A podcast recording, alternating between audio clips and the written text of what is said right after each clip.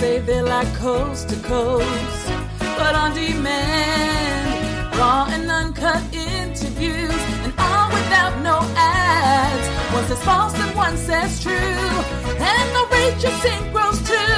Grimerica, Grimerica is here for you.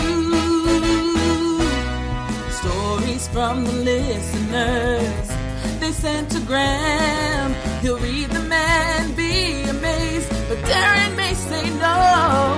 One says red and one says blue. But if it's balls, it just won't do. Grimerica, Grimerica is here for you.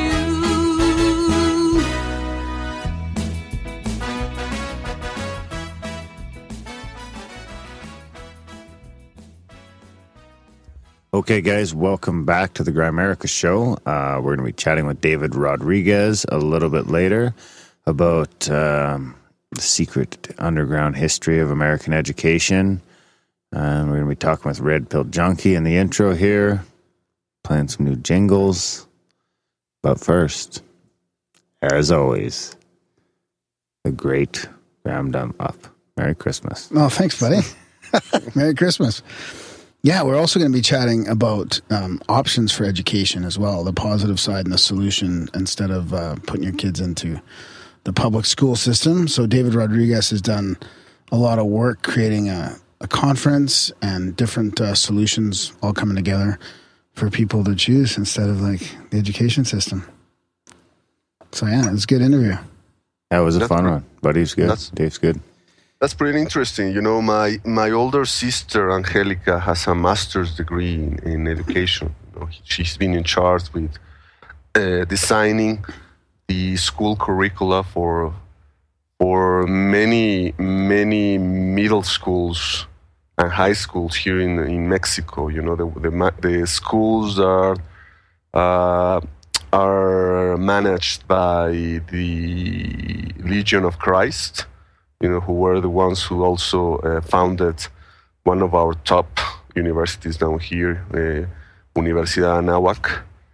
So that's education and novel, novel systems of, of education is something that she and I discuss quite a lot. You know, she she's a, a big fan of people like Salman Khan and another guy from India, Sugata Mitra, I think is his name. So these are people who have designed and, and come up with really novel and very out of the box methods methods of education. You know, not completely outside the the, the traditional form of, of, of schooling. Yeah, yeah, we talk about Sugata Mitra in the episode. Ah, interesting. Yeah, yeah. We Yep. he he taught he's he was really really good at plugging everybody that's that he knows that's kind of writing about this stuff or or talking about it. Actually, Khan didn't come up, and I was thinking I I couldn't remember the guy's name at the time, but Yeah, he was great. Yeah, he's like he adopted. He took up the torch from John Taylor Gatto, or whatever, when he it, get, his it gets more conspiratorial than I ever thought it would. Oh yeah, he jumped the- right oh, into it too, right off the bat. We figured we were gonna have to tiptoe into it, but he was just like, bam, right Yeah. away. Yeah, Interesting. So this may be the very first Grimerica ep- episode that I'm going to ask my sister to listen to. oh boy, So better be on Be our nice. best behavior. yeah. So no swearing, Darren. Fuck. No saying Jesus. no saying Jesus in vain. No, it, it- it's not like that. My my my sister is not. Uh, uh, well, she's not very uh, overtly religious. I mean, she she is a Catholic and she worked for for for a Catholic uh, university.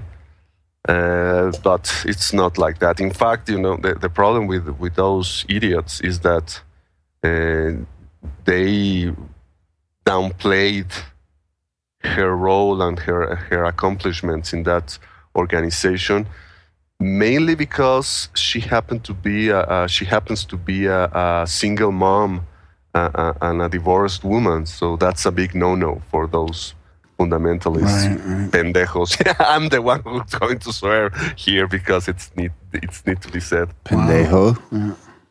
Pendejos That's a swear. Pendejo. So before so yeah well, so sorry No, I just wanted to say before we we forget, we should talk about the upcoming Christmas episode. Darren, what do you want to say about that? We're doing a like a simulcast live in, like live We're in. doing a live call-in simulcast with the Gralien Report and Expanded Perspectives. and Red Pill Junkie Red Pill. Junkie, a couple other people going to call in. I think, I don't know, anybody can call in. So And we're gonna have some like previous guests calling in as well. yeah, I know Matthew wants to pop in for a few minutes. Matheson. Oh, okay. Um, that's all I've talked to so far. I was going Right. to talk to you and anyone else, anyone who's listening. Uh, you can Skype us at Grimerica. I'm not sure what our Grimerica phone number is or what the Gralien call-in number is, but we'll have them both in the show notes for this episode. Mm. Oh, I'll really? get 'em- America's yeah, I'll get them by tomorrow. We can always put them in after or whatever. I'm sure Micah, if worst, I'll get a hold of Micah tomorrow. I'll call him tomorrow. So. Okay. So we'll have information. But it's going to be. I know it's going to be that, right? next Tuesday. I know it's going to be next Tuesday from nine to midnight Eastern. Nine to midnight Eastern, and they can listen live by going to Micah's thing, the Gralien, probably. thing. Well, our I'll, I'll put a thing. I'll You'll put a post it. thing? Yeah. Okay. I'll figure out what it is and I'll embed it on our page. I'll put it on the backstage page. Really? Okay. So grimerica.ca slash backstage, right? Yeah. Okay. And then uh, so, but I think it wouldn't matter. People could call our Skype if we that that or our phone number, or Micah's, or Expanded Perspectives has one. Okay. I'll put them all. I'll try and get them all. Okay. So it should be better fun. Try to organize that, otherwise it's going to be a mess. It's gonna be a mess. It's gonna be fucking chaos. That'll be Well- fun. I'm gonna get a six pack. No, you can't. You can't be drinking. Micah's controlling the helm. I don't got to do nothing. Oh boy. You have to We'll do the drinking for you, man. and we can all release it as a podcast, right? Yeah, That's the gist That's of it, Yeah, or part of the gist. that's the gist. Yeah. All right.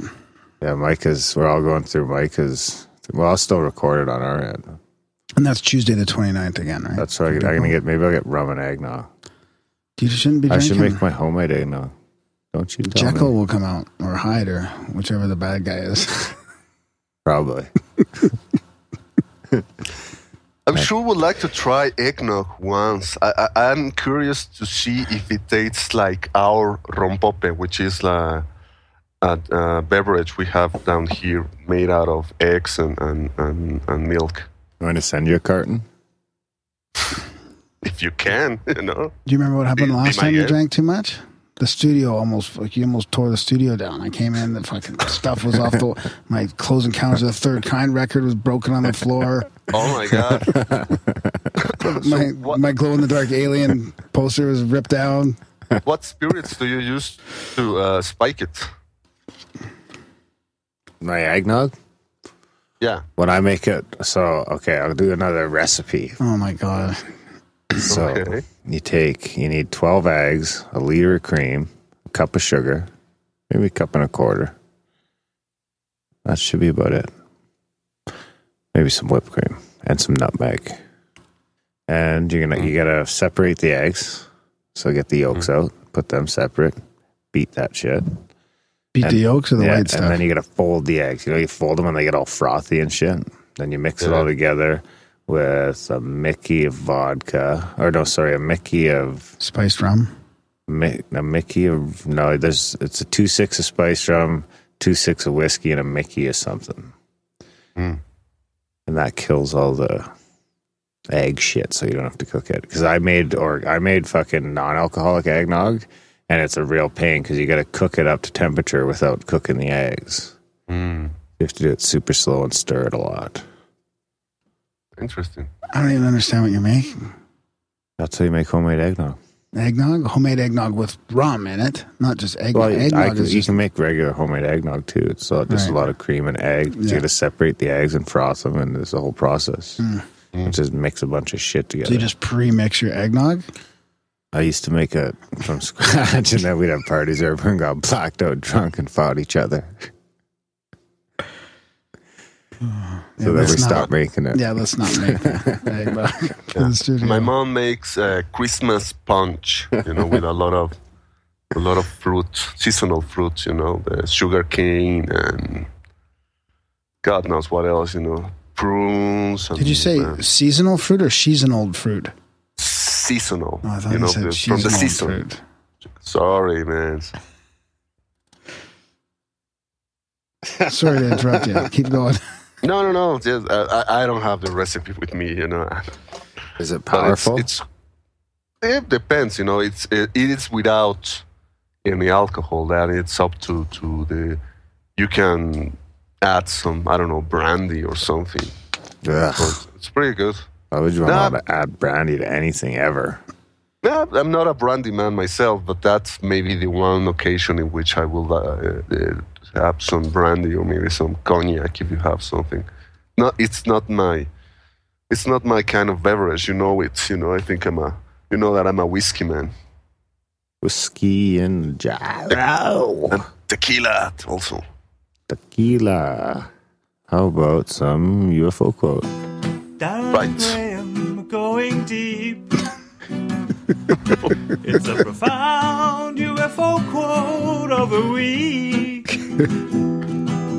I haven't heard that jingle for a while. Words to ponder. You're gonna be able to release a record soon. It's a profound UFO quote of the week. All right. Thanks for the jingle there, Darren. Anytime. Okay. The real danger to the U.S. and perhaps this whole planet is the government has placed such a heavy secret of blank blankecy. Blankecy. I was going to say, yeah, yeah, heavy blanket of secrecy upon this issue.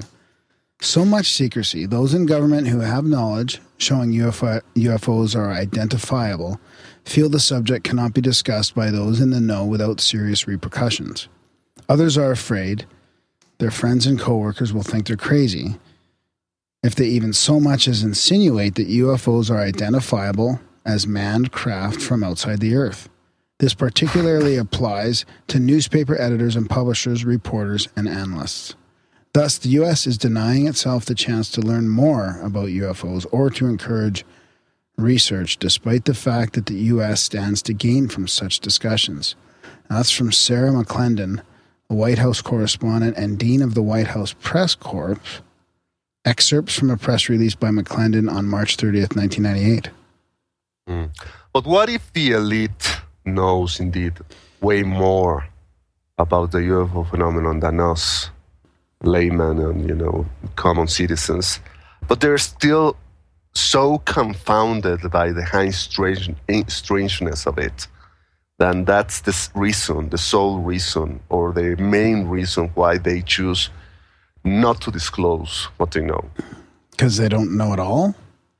Yeah, because I they don't know, don't know it all. They are still scratching their heads, and maybe you know that this is something that uh, I've been discussing with a friend of mine, a pen pal friend of mine. Uh, he sent me a quote, uh, something that supposedly was said by one of those members of the black black government. You know, who said that uh, those people in the black world they are very well they are very arrogant and they are very they consider the rest of us uh, as you know plebes and sheeple simple-minded folk who are only interested in you know american football and television and whatever. And that's why we simple-minded uh, are, are, are are incapable of uh, or uh, grasping or managing the the complexity of the UFO phenomenon something they they themselves have a hard time uh, trying to wrap their heads up around. I don't know about that. I, I kind of tend to think more of like the Richard Dolan side of things where they don't want to release the technology or they don't want to have us. They don't want to, to have to spread the technology. So it's But more of like for, more of forces. What if there isn't any technology to release? What if there isn't any aliens? That doesn't What matter. if- yeah, no. What if the aliens, the, the, the, the, the technology of the aliens is something that we wouldn't be able to recognize as technology? I mean, take for example the, the, the ideas that Terence McKenna uh, used to speculate about the, the idea that alien intelligence might decide to spread spread themselves around the universe, uh, uh, uh, I mean the universe, as spores, you know, mushroom spores. Uh, they travel in the universe and then managing to, to get in contact with other sentient intelligence and then trans, uh, transforming and maybe modifying their, the, the genetic structure of these other sentient beings in other planets Like magic to have some- mushrooms. Yeah. Yeah, I, I- I'm speaking about that. You know, how about would you consider a magic mushroom as a technology? Probably. Would you consider ayahuasca a technology? Maybe. Okay, but it, uh, you will agree that I that can't really speak to it because I've never experienced it.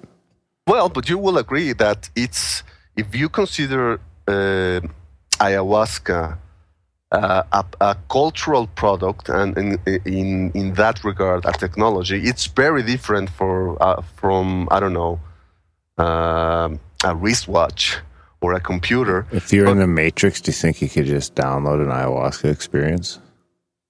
I don't know. I mean, what I'm trying to get at is that maybe the technology of an alien intelligence will be so beyond our comprehension, we wouldn't even be able to recognize it.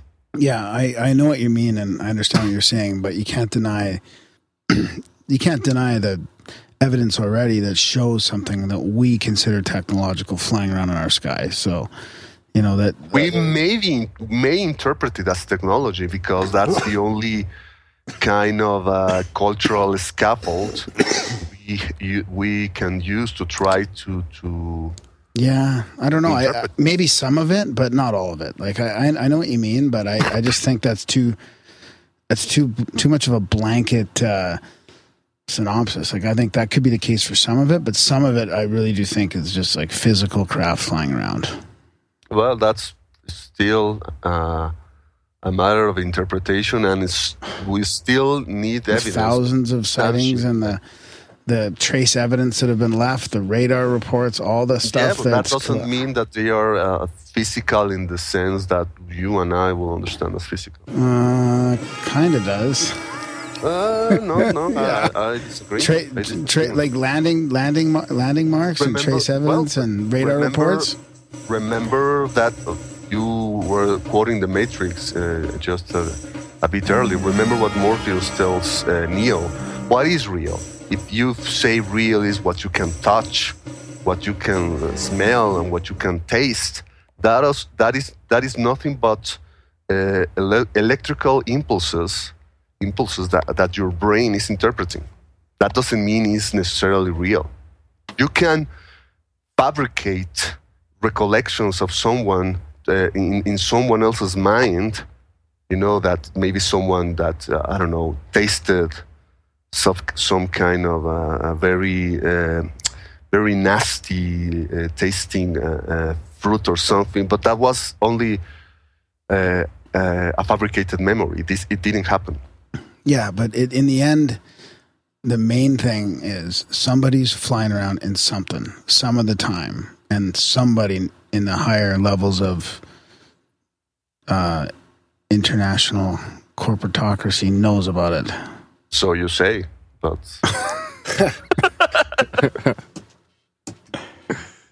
I like it. You just want to play your little Star Trek fight jingle. You guys are fighting. I had to tone it down a notch. No, I like to Want to hear my new advocate. jiggle? Listen to this one. You'll like this one. This one's about you. Oh no, is this one of your surprise jingles? Spam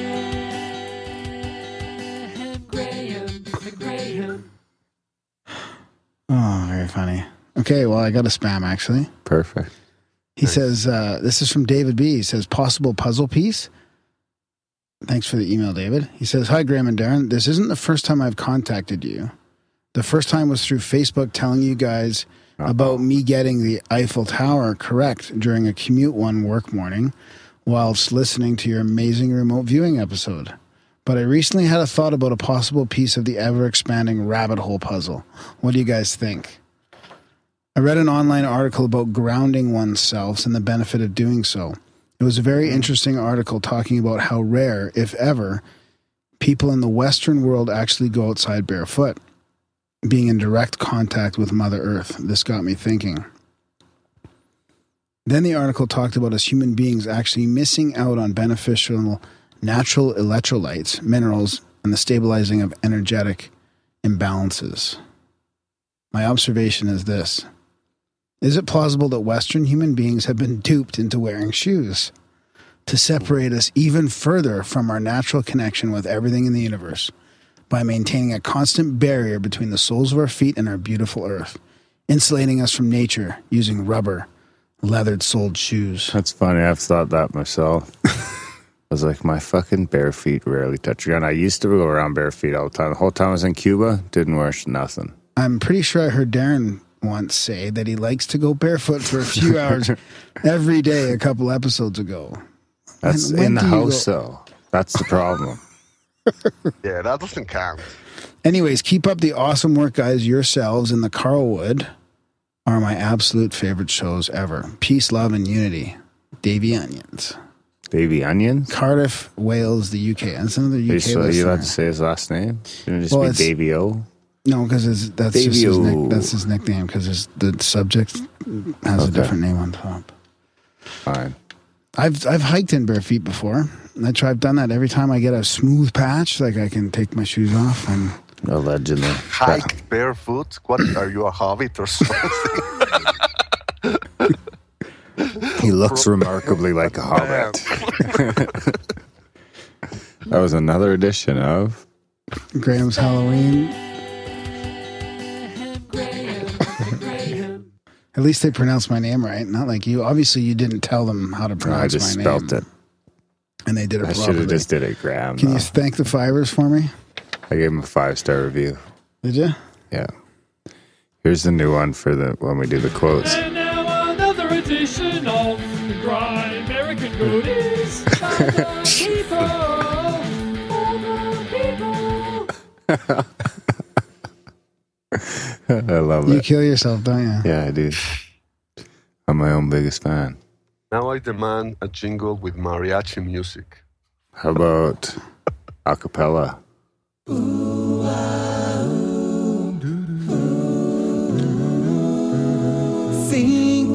Synchronicity. It's time for another installment of the Canadian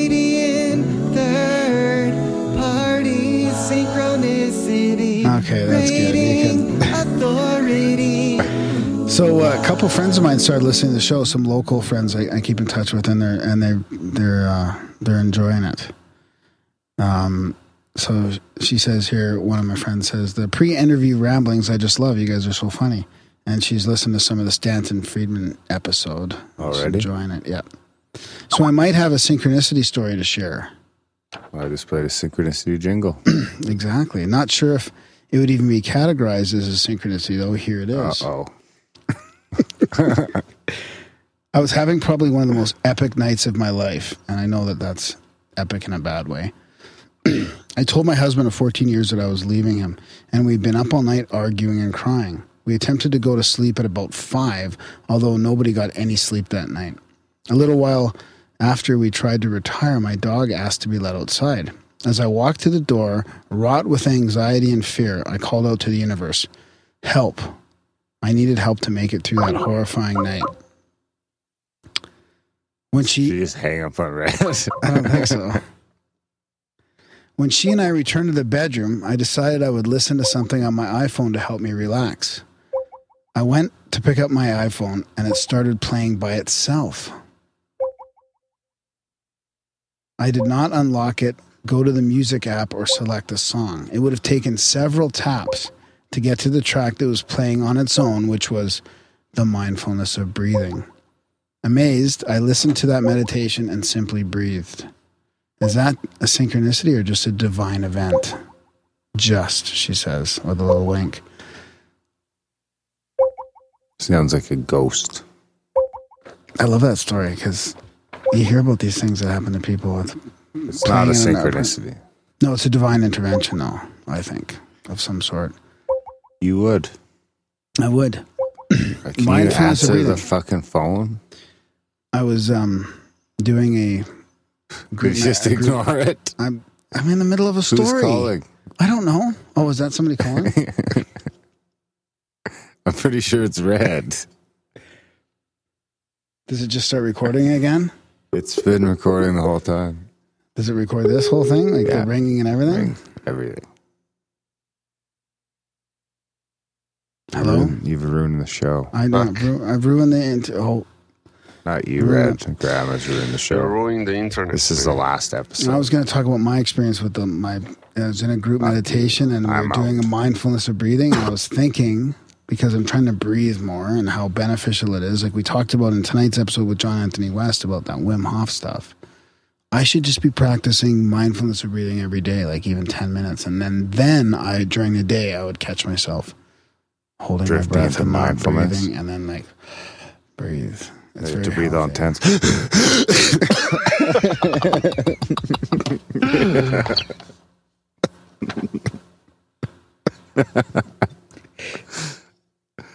It doesn't have to be like that.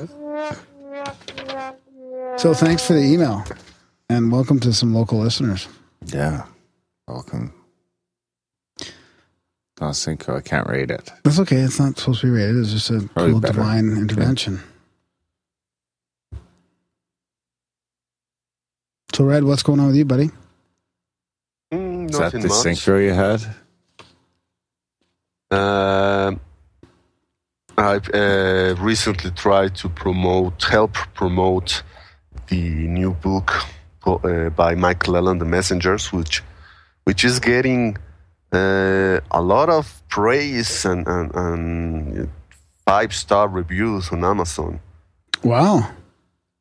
Yeah, I mean, uh, yeah, I, I, I feel really proud, uh, uh, really proud uh, for Mike because I know that he really put his heart and soul into this project, and this is something that that uh, began to take form years in advance. Even I think even before he realized he was meant to write this book. You know, when he started his his blog, not really knowing what what it was all about, and then you know, very soon he started to get a, a, a- very devoted following, and and also like a, a plethora of of emails of people who wanted to share their strange owls owl experiences with him, and that's that is the the the origin of the messengers which you can find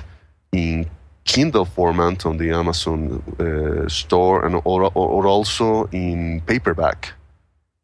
Wow, I didn't even know he was working on the book. So for for those listeners who aren't sure, Mike Clelland had a had a podcast called Hidden Experiment, Hidden Experience, and he I talked about that- some crazy synchronicities. Like I we're suppose talking that's a about good excuse to have him on. Yeah, we should have him on.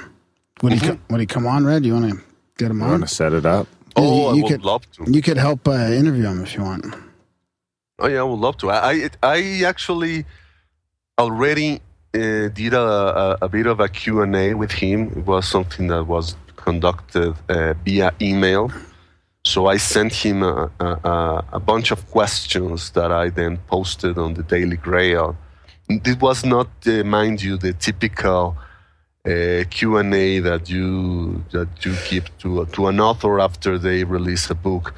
This was something that uh, that I wanted to do as a, as a fan of Mike as, and as a follower of his work for for several. I think that well six years by now. I've been I've been uh, a regular uh, reader on on his blog Hidden Experience. So I, I decided to go uh, really deep with the questions. You know, some of the things that that I know that are important to Mike, and I, what I think was uh, his reasoning behind trying to to to write this book. Uh, you will find that on the on, on the Daily Grail, and you will also find an exclusive uh, set of excerpts. You know that Mike uh, expressly chose uh, to share with the readers of the Daily Grail.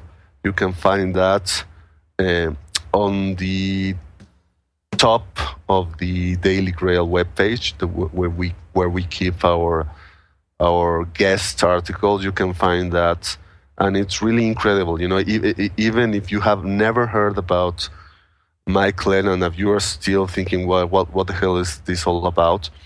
That those excerpt, excerpts will will give you a fairly good assessment of, of what was um, uh, what is the the core argument or the core message of, of, of this book, which I think it's is something that the UFO community needs to to really pay attention to. Just like the synchronicities that were plaguing Mike uh, several years ago, I think there's there still do. I, I don't think that's something that you you you never get rid of. You know, it kind of like goes in cycles. You know, you get cycles in which you get you get the synchronicities really strong and very very uh, close one for another, and then you have like a, a like a, a, relaxed period in which you barely get any. But uh, anyway, what I mean, uh, uh what I think is that the UFO community, those people like who think in uh, about the UFO phenomenon in a very uh, material and nuts and bolts perspective they will benefit greatly in, in reading that book and trying to see that there is a whole spectrum of experience that they've been neglecting and ignoring for, for many decades. And maybe that is where we will be able to answers. Let's uh, let's set that up. Mm-hmm. Perfect. Are you uh, are you still thinking of going to Paramania? Oh, definitely. Okay. That's a that's a 95% possibility. I'm also uh, thinking about going to the International UFO Congress in February. Oh, that's Ooh, good. who Yeah. That's where that's where I met that's where I met there. Mike Clelland three years ago. I know um, uh, uh, myself, Greg Bishop, and our friend Robert, Robert Bur- Burns State, you know, who was one of the leading lights in, in the Paracast forum. I think he kind of quit recently. I, I, I'm really don't don't know why, but you know that Robert was one of the people that I really respected a lot. His opinion was uh, invaluable to me, and we, the three of us, are thinking about going there because we really want to see if we can have the chance to to at least speak five minutes with Jacques Vallée, who is going to have, is going to give some kind of. Uh, um Will you be wearing your West- Grimerica shirt? Uh, maybe. I'm definitely going to be wearing my uh, keep calm and take the red pill shirt. Oh, you son of a bitch. See, this is Graham's fault. yeah, For well, not putting the red pill I- on the fucking Grimerica No, shirt. I told everybody what was going on. It was an extra Epic two dollars fail. a shirt. So Actually, got my a Facebook message kind the other day from wear someone that down by now, man. disappointed. It's more than a year old. So, But we don't have any fucking five axes. oh, oh, We'll have to get one tailored. actually, well, you know what? shot I should. Yeah, I'll send you some shirts. Uh, send me, send me a couple. Is it double Take the double shot. double XL? I'll, I'll send it. No, no, no. Uh, XL. Okay. You know, I'm tall. I'm not that that large. I can't. I can't remember. It's been over a year. Is Mike Clelland going to be there? Not sure. I asked him, but Because uh, I'll send him a shirt down as well. He didn't reply back. Uh, uh, I, I'm guessing he might be. I mean, it's only logical, right? He just published a book and he wants to to have as much as many people buying it as possible. So, what better place to to promote it than the International UFO Congress? Yeah, exactly. Speaking of shirts, I'm sending one off to Australia for somebody that donated, and um, Oh, perfect. Yeah, Yeah. that's what I was gonna say. Let's get feedback from some weird, from some new countries. oh, that's great. We're in so many countries. Let's try and get an email from everyone. Yeah, we really like getting getting. We really like to hear from people and get emails and stories, and uh, you know, donations always help. The igloo is freaking I have, cold I in have the a jingle winter. addiction. You have a jingle addiction, yeah. We have This is for one of your when one of your stories goes south. It's a train oh, there's a train wreck. Oh, okay, oh, very good. Thanks. Yep. Of course, check out grimerica.ca slash support. Uh, I'm going to get pictures of the shirts up there over the holidays at some point when I have my week off. I'll get those up. Um, of course, donations of $25 or more will get you a t shirt, uh, $30 or more if you're across the pond. But we haven't had any trouble shipping anywhere yet, so I don't foresee any. It's actually more expensive in Canada, I think. You're kidding me. No, No, not at least at the holiday season. They jack up the rates. But uh, of course, check out all the different options there. You can do one time donations or you can sign up for a monthly. Uh, big thanks to all our monthly subscribers. You guys are the guys that really help pay the bills and keep us moving forward. So check out the different options there. Big thanks to Napoleon Duhum, who does our weekly artwork. And I'm sure that he wouldn't mind a little competition. I know there's some people uh, offering graphic graphic uh, design services and stuff. So if people T-shirts want as to, well. If people want to do, how do we do that? If people want to, they can get in touch with me, Graham at grimerica.com, and I'll send them like show notes for the for the art. Like they could do the art based on that. Yeah, you deal with that. Yeah, I'll deal with that. But anyways, Napoleon's doing a, gra- a damn good job right now. So Yeah. Nice. And Wayne Darnell does the website. Justin does the newsletter. A couple people take bleeping some shit for us. Big thanks to all those people. Um, but yeah, check out grimerica.ca slash support. You can sign up for anything from a buck a month to 30 bucks a month. Uh, of course, uh, all we ask is a buck an episode. Or even a buck a month. A buck That's a like month that's like nice. 25 cents an episode. Yeah. Like five cents an hour. yeah, That's just to cover bad. expenses. Yeah. Heat being the biggest. Right on. Thanks for joining us, Red Pill Junkie. No, anytime. I'm looking forward to joining you once again next week on the Grimerica's Festivus special episode. yeah, Festivus. It'll be grimerica.ca slash backstage. We'll have some info on the Facebook page, the Twitter page. I did, uh, Micah has confirmed it will be 9 to midnight Eastern. And his call in number will be 828 398 4886.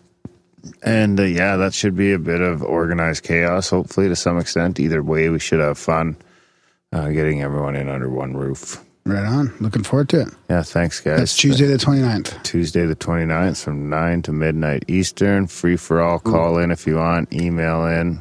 Whatever. All right. Whatevs. Tune in live. Uh, or I'll probably release it in the podcast over the next day or two after that. All right, guys. Enjoy the chat with David Rodriguez. And we will pick you up in the outro.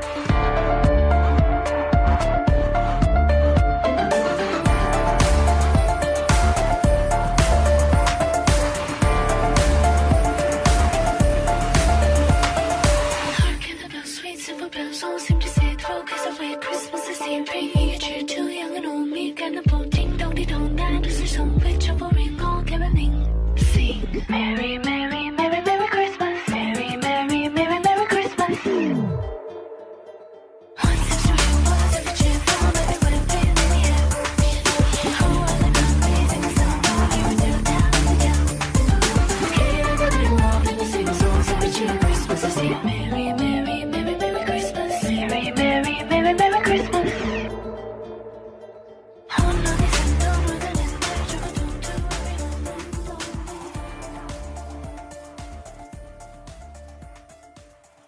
We have David Rodriguez here tonight. Um, he's a publisher of the Underground American Underground History of American Education by the world famous teacher John Taylor Gatto.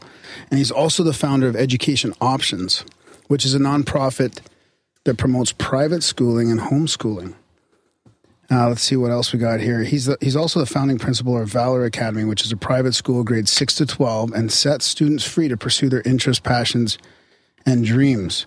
And he's doing work. Uh, his newest book project is uh, with Mr. Gatto, and also contributions from Dr. Ron Paul, G. Edward Griffin, and Lew Rockwell, and will be made into a film in 2018. So this is kind of an area that we haven't really explored yet. We're really looking forward to getting into it. Uh, welcome to the show, David.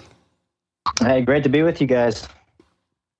So this is kind of new to me. I, I've heard a little bit about, you know, like the underground history of American education, and it's one of those things that's kind of hard to believe. But uh, I was just researching your, you know, your website there a little bit, like education options. Um, Darren's probably a little bit more, you know, interested in this than me, just from a real, like being a, a parent with his kids, just about going to school. But how did how did you uh, how did you come to the point where you started creating solutions for this this problem? Well, the first realization I had was coming across the work of John Taylor Gatto, as you mentioned. Um, and some of the folks who might not know about him, he's famous for being the New York State Teacher of the Year two times and New York City Teacher of the Year three times. So he was in this really elevated position, and he started basically blowing the whistle. And he said, "quote I don't want to hurt kids to make a living any longer." So. Um, it's it's pretty powerful the, the courage that he has to come out and speak that and for myself personally i went through the public school system got a university degree and i knew something wasn't right in the system and so when um, you know gatto starts revealing some of these early documents which indicate that there's powerful people who want to control the masses and they use school as a tool to do that as many people can relate with and it's just a just a big question of what to do about it. So um, the solution which I identified and a lot of inspiration from uh, Gatto and uh, there's a guy named A.S. Neill. He's famous with a school called Summerhill in the UK. Um, but the idea is to opt out, you know, and either uh, homeschool your kids or uh, do some type of private schooling, Montessori, uh, democratic schooling. And so it came about just seeing where you know Gatto takes us in his literature and what to do about it. So um, that's how I came across uh, founding Education Options and just really want to empower the young people. You know, one of my favorite quotes is uh, from uh, Buckminster Fuller, and he said, Every child is a born genius. the, the problem is they get de-genius trying to please their teachers and please their parents. So I really related to that, and I said, I, I want to help my kids and uh, untap their potential. Yeah, that's a good quote. I, I don't think I've heard that one from Buckminster yet. Buckminster. Um, so yeah, can you give us uh, for for our listeners that uh, are kind of in the dark? Can you give us a rundown of exactly uh, what Mr. Gatto's literature kind of pertains to, and where where the education system came from? Yeah, it is a, a big, long history, and the essence is that there are elite, you know, rulers and people who believe they're superior to the masses, who want to control the masses. And one of the best um, documents to direct people to this is from 1806. There's a philosopher named Johann Fichte, last name spelled F I C H T E, and he uh, made a speech called the Addresses to the uh, German Nation. And what he was speaking about in this address is related to their economy because they were a big military economy in Prussia at that time. And uh, Napoleon had just defeated their army. And he said the problem was that these soldiers were protecting their lives and their self interest and they were not following orders.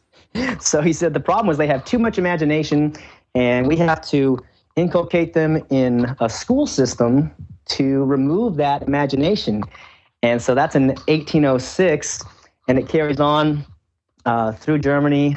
Um, there's an experimental psychologist named Wilhelm Wundt. Uh, it goes on to John Dewey in the early 1900s.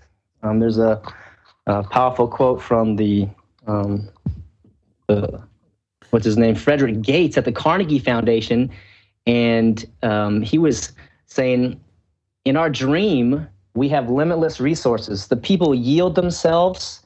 With perfect docility to our molding hand.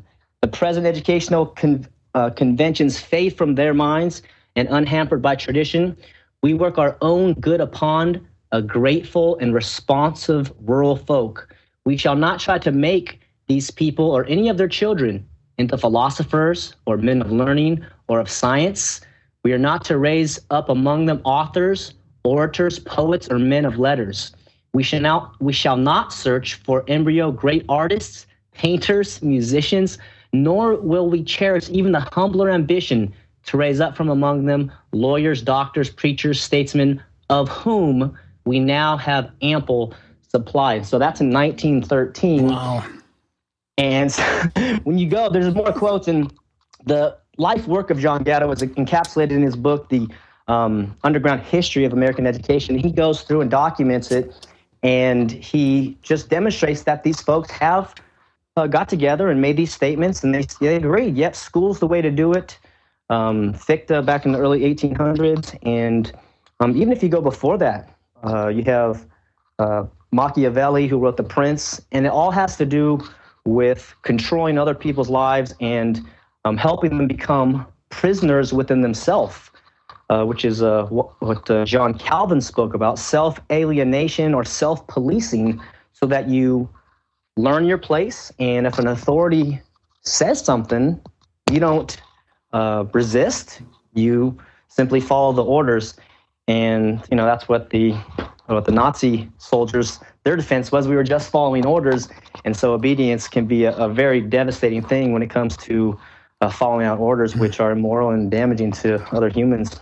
Wasn't wasn't there a quote from What's the uh, new one the- in the states? Duck and cover or run and hide or see something, say something. oh yeah, if you see something, say something. I don't know Right. if that's what you're thinking, but um, that, that's that's one of the examples where they actually turn people against themselves, and this is a tactic of divide and conquer. So you have people saying, "Oh, there's enemies out there, so you police, and if you see something suspicious, you call us." When in fact, it's the you know the people with the power who are really um, just taking advantage of everyone and their good hearts and goodwill. But yes, yeah. see something, say something, such a scam in itself. What, what, now, wasn't there a presidential quote too from like 1915 or something, or 1917? Who was the? Uh, oh, I can't remember now.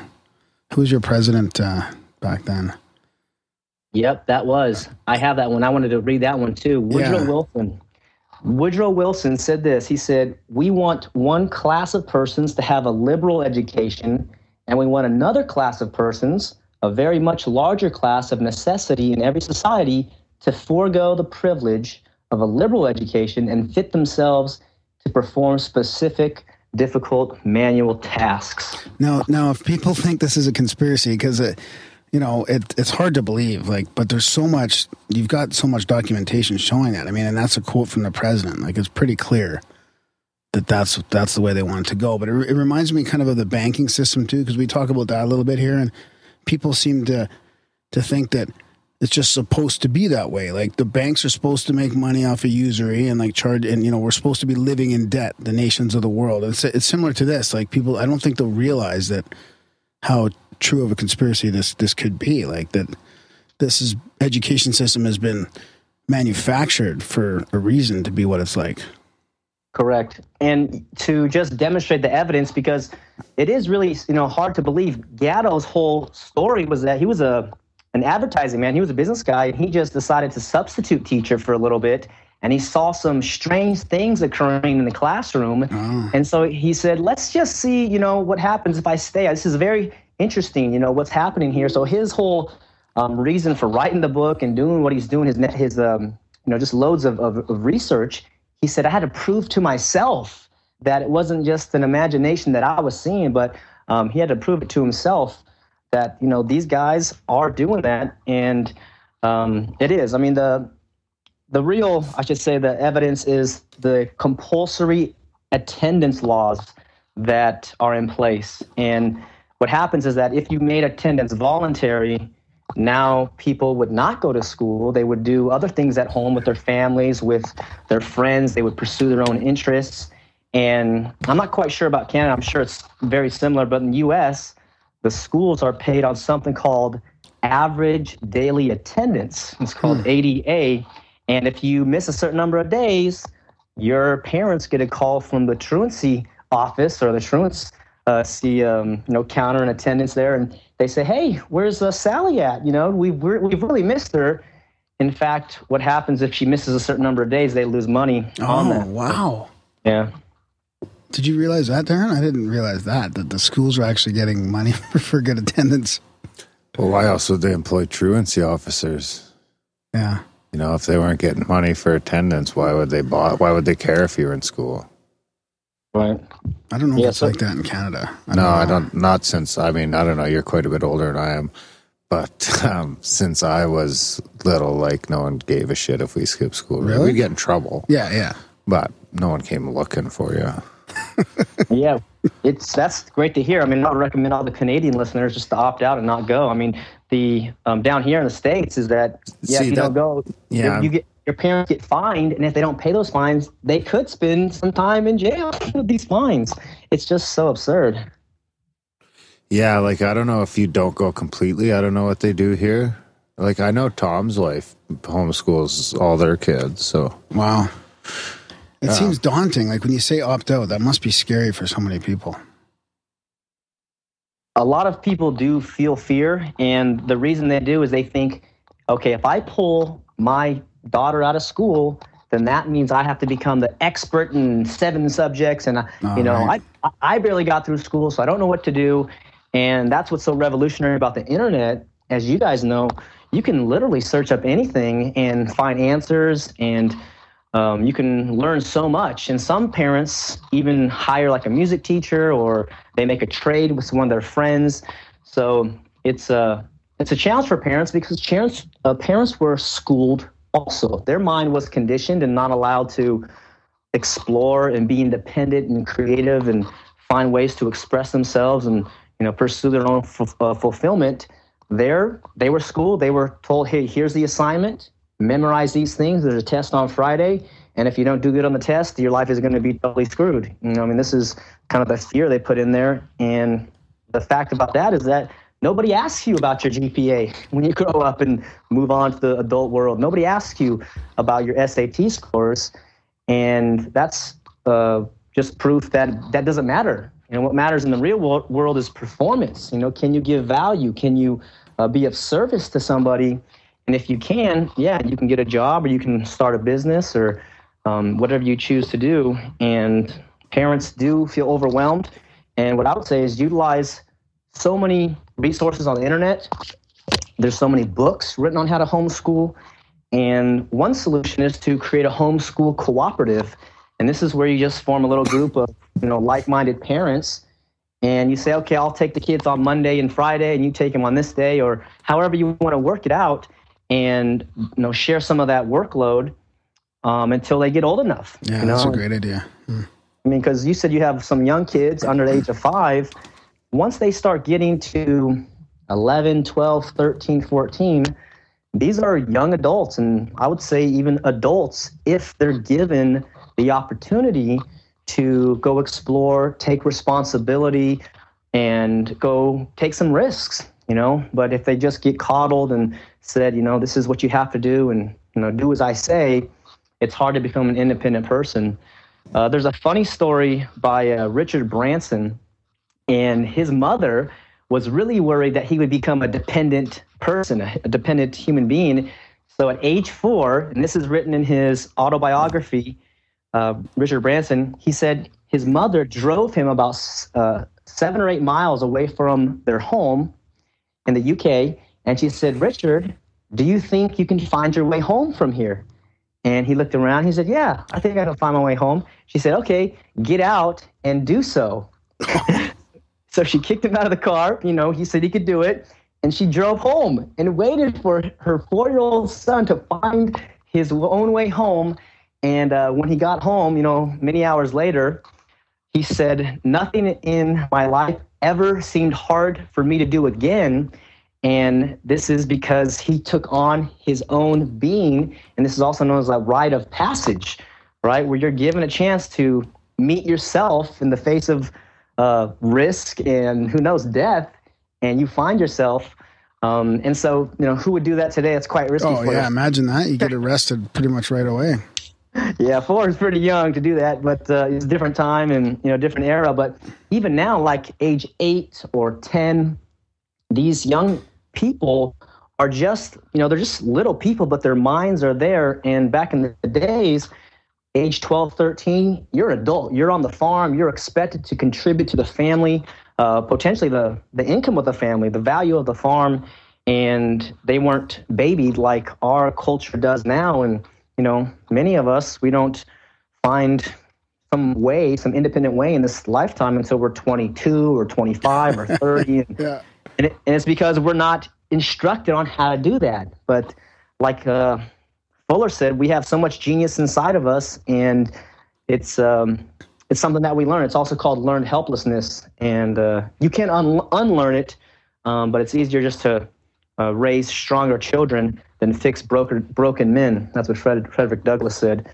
Um, so this is this is why I find a lot of hope in the young people, and I would just tell parents, you know, uh, connect with other like-minded parents and maybe have similar values but you can do it you can totally do it there's a lot of resources out there so don't feel by yourself and uh, even john gatto stuff he put a lot of his speeches on YouTube, and uh, he's got a, a newsletter that uh, you know we send out inquiries because there's a big movement. There's a lot of people upset uh, with Common Core.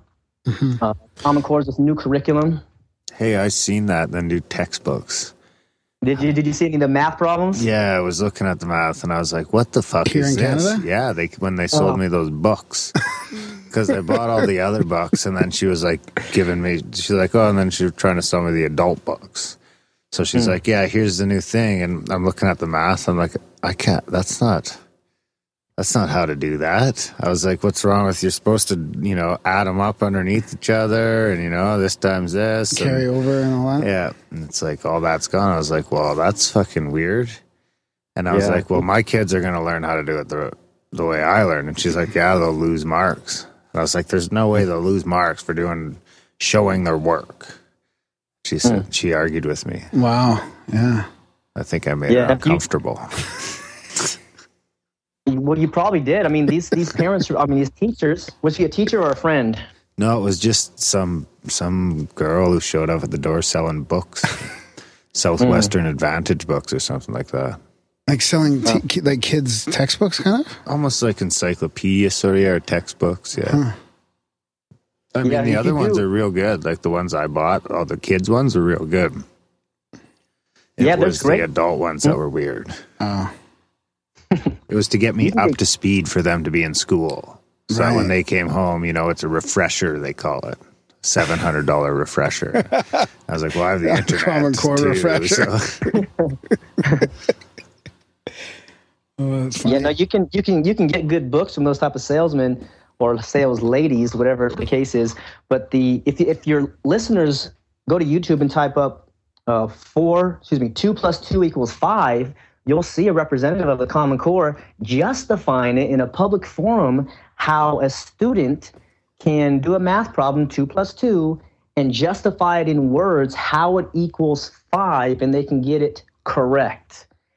This is one of the most mind-blowing things. And if you look at some of the other math problems i um, read through them and some of them don't even have enough bits of data to find the answer so here i am a you know a man to think i'm educated right i'm trying to read this fifth grade math material and i can't even get it you know find out what the um, parts of the problem are and for the young kids, here's how it relates to young kids is that young kids aren't conscious enough to realize, hey, there's not enough parts to solve this, so the problem's bad. They actually point the finger at themselves and they think, I'm dumb. I can't do it. Yeah. And these these young people, five, seven years old, are coming home crying, saying, I can't do it, I can't figure it out.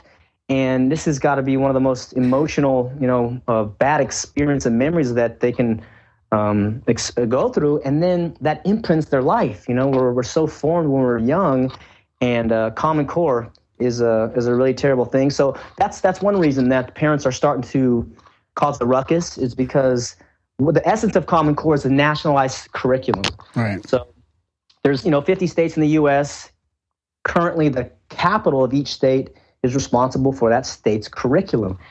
What Common Core does, it centralizes it in Washington D.C. and says now we know best, so we're going to create one standardized curriculum, and this is going to benefit kids. And you know, as you guys know, centralization just takes away from the local control, and now you know parents have no say, and the state doesn't have any say, and they're just trying to fit it, everybody into this one mold, which they deem necessary, and they say, you know, be obedient, be conformist, and And it, isn't it full of propaganda as well? Like some of the questions when it gets into the, the you know the non-math type type work. It, it does. And some of the uh, reviews that I've seen on it have indicated that they've removed some of the founding documents of the United States, primarily the Declaration of Independence and the Constitution, trying to outdate that, uh, you know, fact of you know what made us great. And this is because they have a, a United Nations who is pushing. It used to be Agenda 21, and now they're pushing towards Agenda 2030. This just came out, I think, uh, maybe a month or two ago. And these folks want a, a world government where you know they control our lives and they control the carbon that we output, and they're gonna tax us and try to fund their their government, and it's it's really just trying to accelerate uh, their program. And independent thinkers are a big problem in that. So uh, they just want to have one curriculum and just uh, have an agenda. So in, in terms of uh, understanding uh, uh, one analogy, imagine that uh, Pepsi Cola was the origin, and the creators of the school system. Inside of a classroom of Pepsi school students, you would see Pepsi products That's so everywhere, right? That's so weird that you came up with Pepsi. I was thinking about that because I think Pe- I could picture Pepsi being in some of the questions. And they, that's exactly what the, the, the questions would be. Why is Pepsi superior to all the other beverages on planet Earth, right? And you'd have pictures of the, hey, the founder of this Pepsi Corporation back in, you know, 1920 or whenever it was.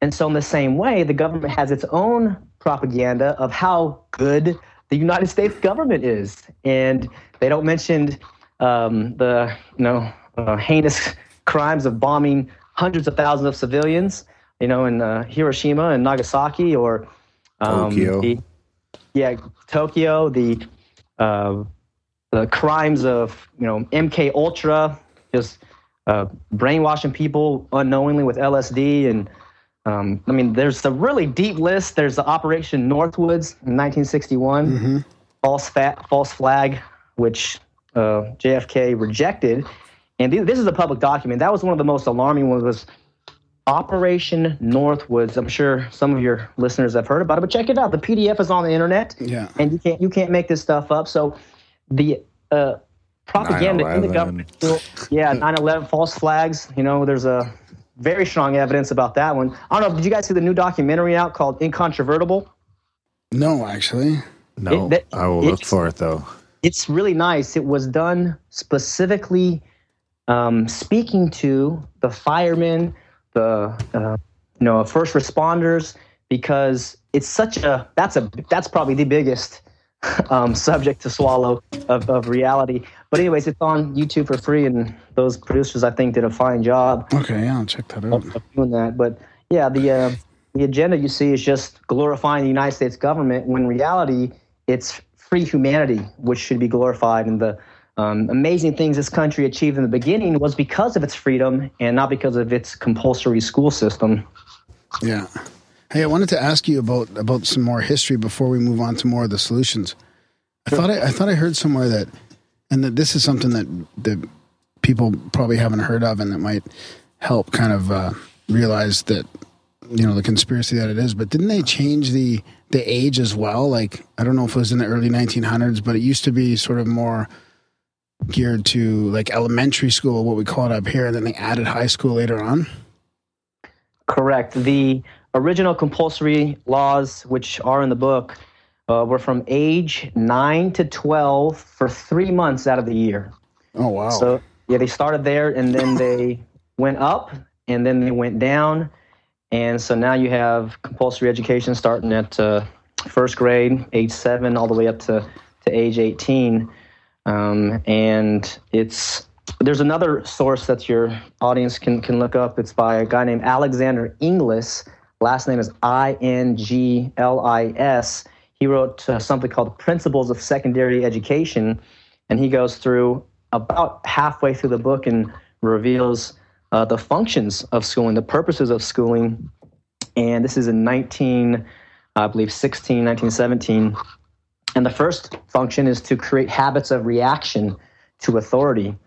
And so these are these are fixed habits that that's the purpose of schooling is for. So yeah, that started off with three months, and now it's nearly what nine and a half, ten months of compulsory school laws. Oh, brutal.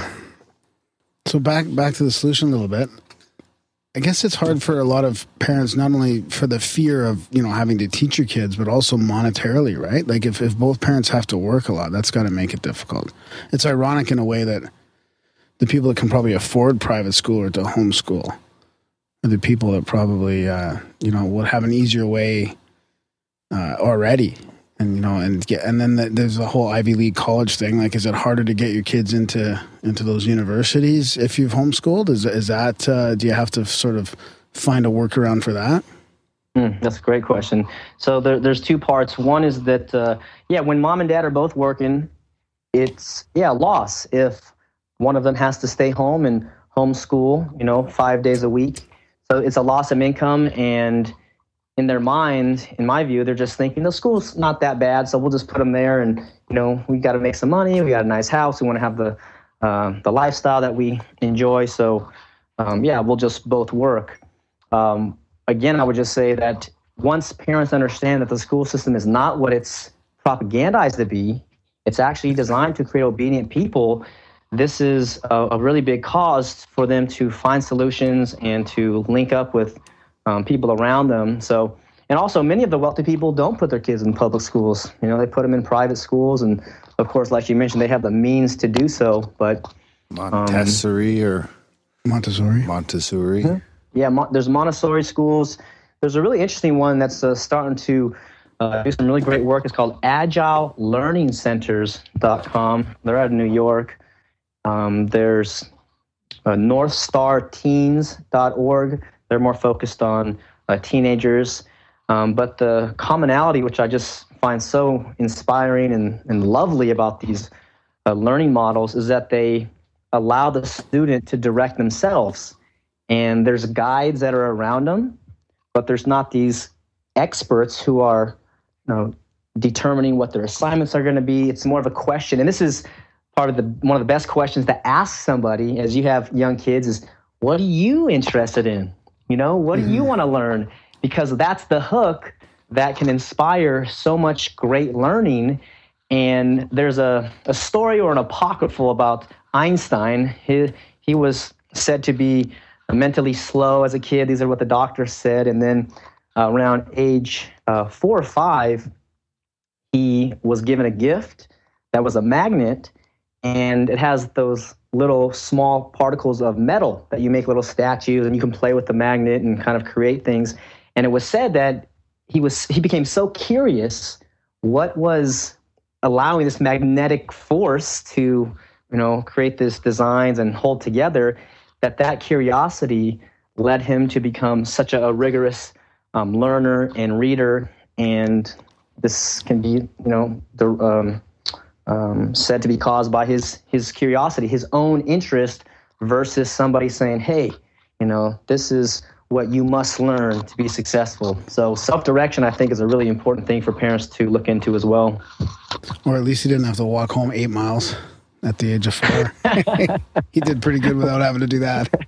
Just, right So if you don't want to make your kid walk home eight miles, give him some magnets. I like magnets. I know you do. Hey, So- magnets are very interesting, you know. And there's another great quote from Pablo Picasso. He said, "Every child's a born artist." So, hey, if you don't like magnets, maybe somebody likes uh, marker pens and paint, and they can, you know, start creating or do some sculpting. But there's so much expression from these kids, and the reason they're not self-conscious. You know, you see, you have a two-year-old and a four-year-old, so you're like, man, who are these? These are powerful people. We got to direct them a little bit, but there's so much inside of them that wants to come out. So um, this is oh, here's an interesting fact from Finland, which uh, apparently has the you know number one school system in the world. They don't allow their students to go to school until they're age eight.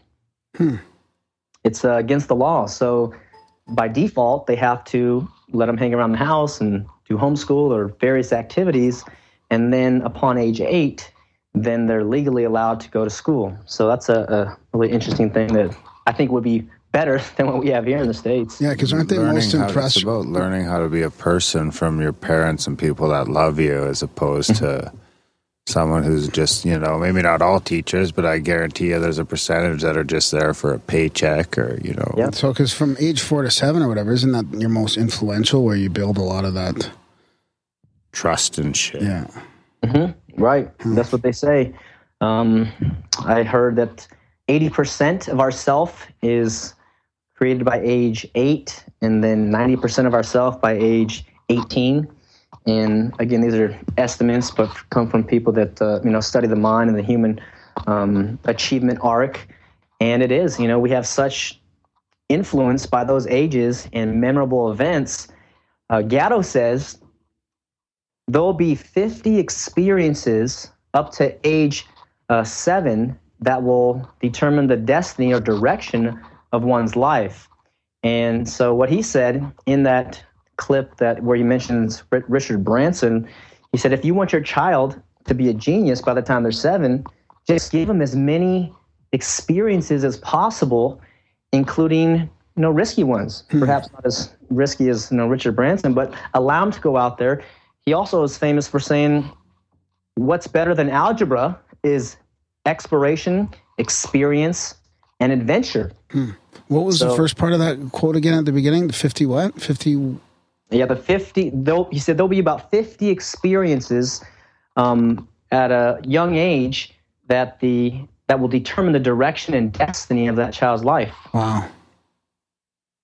Yeah, that's interesting. So, so if you if you have a a kid and you're homeschooling them, and and you realize that they really want to be like a doctor or something really technical, and and you want to send them to a good university, can you? Is there is it? can you still do that?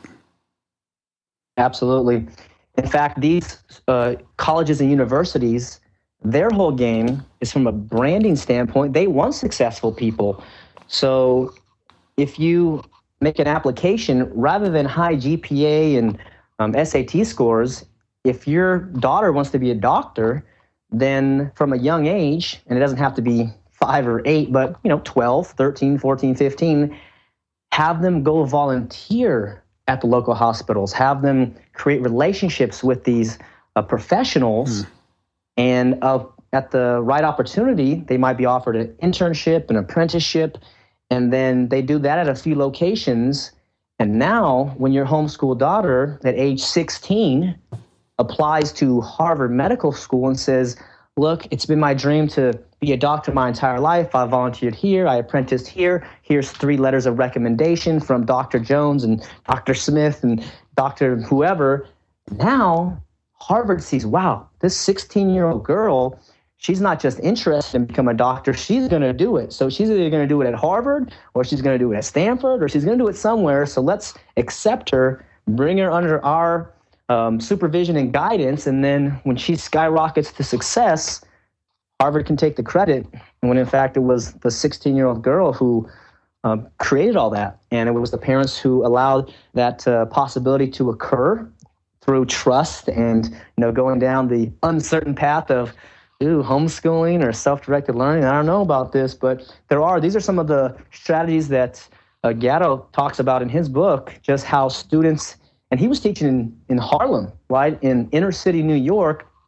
And there's a funny story about a, uh, one of his eighth graders who was buying a piece of pizza at this um, high-end uh, pizza parlor, and this is where you know really rich people went. All right, and so the owner of the pizza place took the pizza, threw it in the trash, and kicked him out, and said, "Get out of here! Don't ever come back." Well, the student comes back to Gatto and says, "Hey, this is you know these are like racist people, and they're like you know they kicked me out." And what Gatto realized, he said, "You know, this student was a threat to the clientele at this rich upper end pizza place because he's a, just a, a ghetto kid, and that would no, they don't want to hang out with those types of people, so they kicked him out. So, long story short, Gatto helps him file a small um, uh, claim against him, against the owner. He sends him a letter, gets a, a witness, sends him another letter, sends him a certified letter, and ends up taking him to small claims court. Wins three times uh, the claim, so he gets you know three pieces of pizza, and so he got to have that experience. Well, the uh, news folks learned about it and through the grapevine, and within a week, he's being asked to lecture at uh, various law schools there, and he ended up that uh, eighth grader ended up getting an offer and took it uh, to age 15 to go get a full ride scholarship to I believe it was Duke University um, Law School, and he became a success. He became a lawyer, and he so these are just you know one of many stories where Gatto he uses something called the guerrilla curriculum, and he says everything I did in my classroom was illegal, right? I would let these kids out and allow them to go explore the city, you know, one day a week with their independent projects, and uh, there's also another great story where there was a 13 year old girl. She was very passionate about swimming. She thought her uh, dream was, or destiny was going to be to be an Olympic swimmer. So she says, um, I want to um, learn about the different pools in the city. So her Friday project was go around, take uh, measurements, criteria from these various pools. And so at the end of the year, she had a resource of over 400 or 500 pools with their differences, their public um, or the uh, uh, various attributes, you know, long pool, lighting, parking, costs, and actually made a valuable resource. And again, the there was a magazine who learned about it and said, "Hey, we'd like to publish that resource in our magazine, and we'll pay you, but we're not going to put your student's name on it. You know, we have to use our own um, writer." And the student rejected. I think it was five hundred dollars. She said they, she rejected the offer. She said, "No, if they're going to publish it, then they can use my name. This, this is mine. and so she made this resource that was valuable. There was economic value in creating that. And that was a self selected project.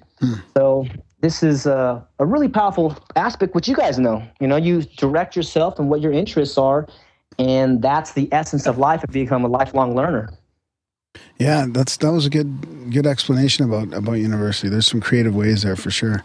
So, but that's a whole other topic. Your universities and the cost of those. And I saw this this stat the other day about like some of the like the 10, 10 top banner, uh, universities and their median their cost their medium cost uh, per year, and then the wages that people make when they get out, and like the costs are above your your wages when you get out. So, I mean, have you have you also thought about education at the university level and whether college should be free or whether you know this uh, this tuition thing is just a joke in the states?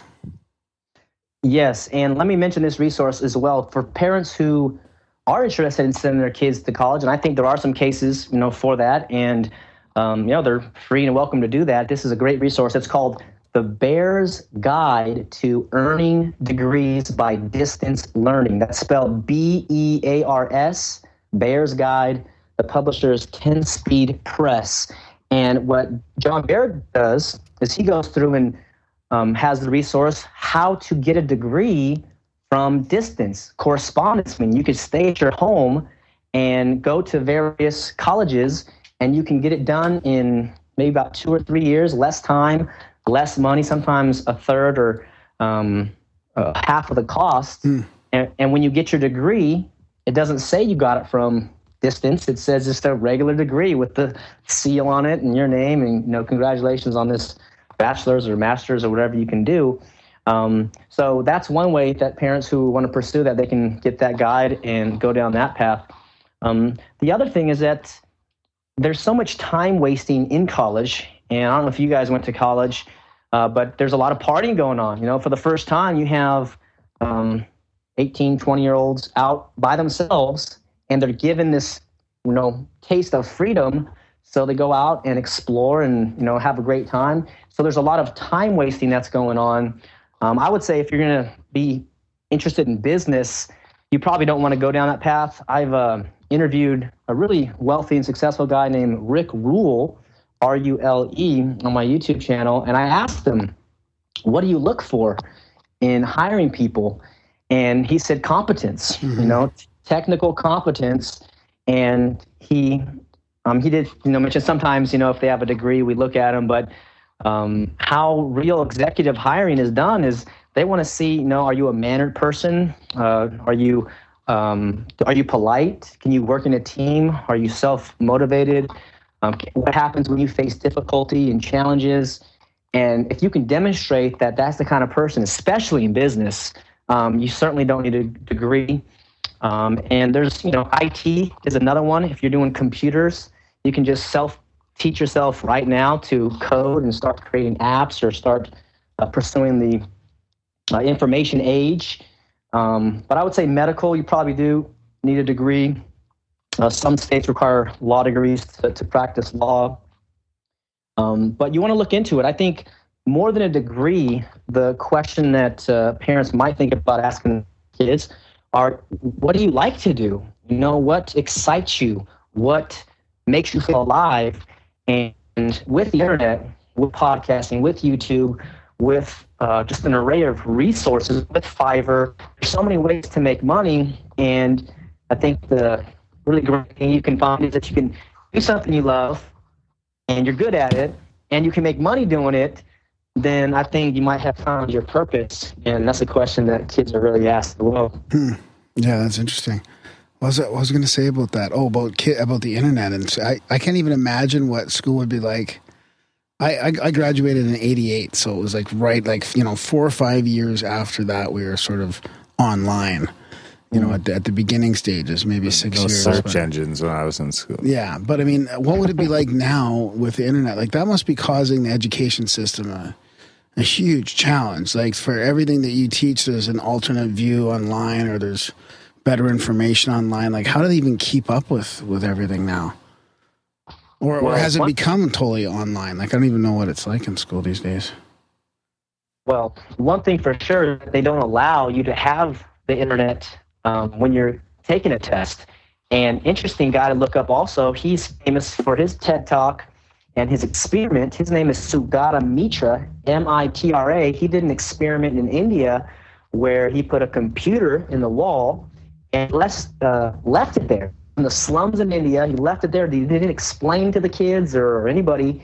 He comes back in three months and there's kids all huddled around it and they're learning and they're teaching each other English and they're basically just self-directing themselves. Wow. And I, inter- I interviewed him. I said, "What's one thing that uh, the school system could do?" And he said, "If they would just allow the use of internet during tests, just that, just allow the internet, that would change." Uh, so many things in the school system because you and I, we're taking care of business or doing various projects, activities. Guess what? When we have a question, we just go to Google or go to Start Page or go wherever, and we can find the answer instantly almost. And imagine if you have a, a school that allows uh, students to have access to that type of information, how much will the tests have to change? What type of questions will they begin asking? The right. Yeah. and there could be some positive results from that. And I was, I was pretty impressed with that idea. I said that sounds pretty good.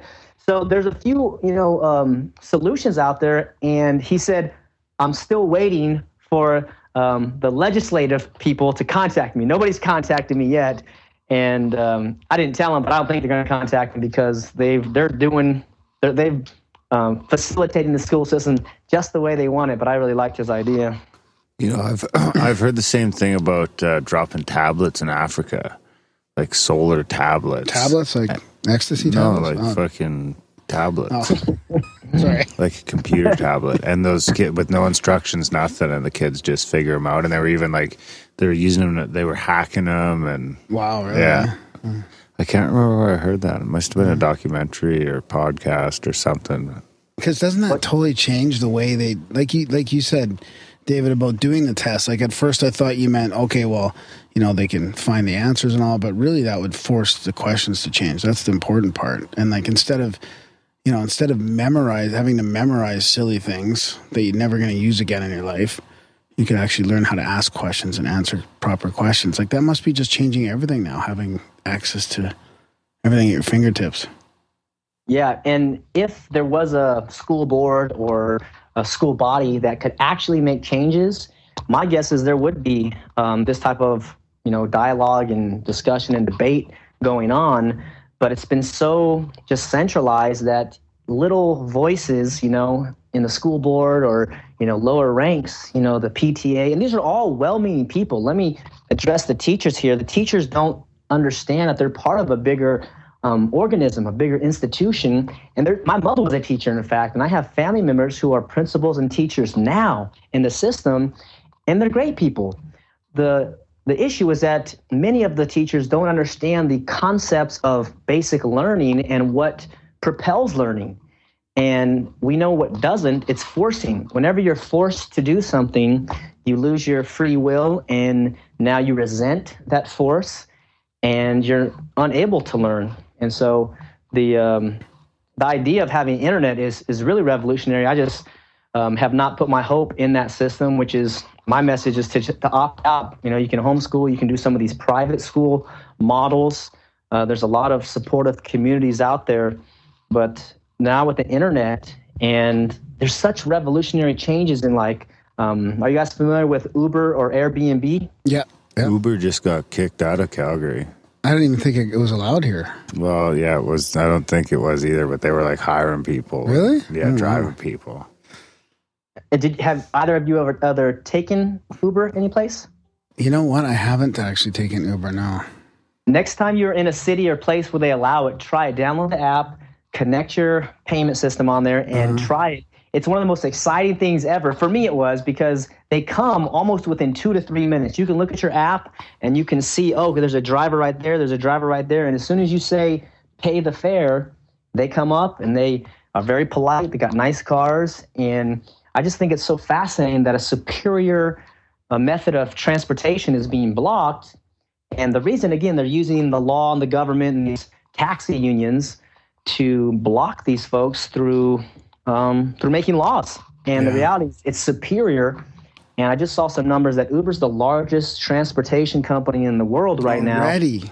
but they own yeah already and they own zero cars and then using the same type of model uh, through airbnb airbnb is the largest hotelier um, in the world and they own no hotels so there's technologies that are just making other uh, traditional ways of doing business and interacting with people obsolete and the the vision and the dream is to have something like that um, for school, and I think uh, that will happen in my lifetime. I think it's just a matter of time.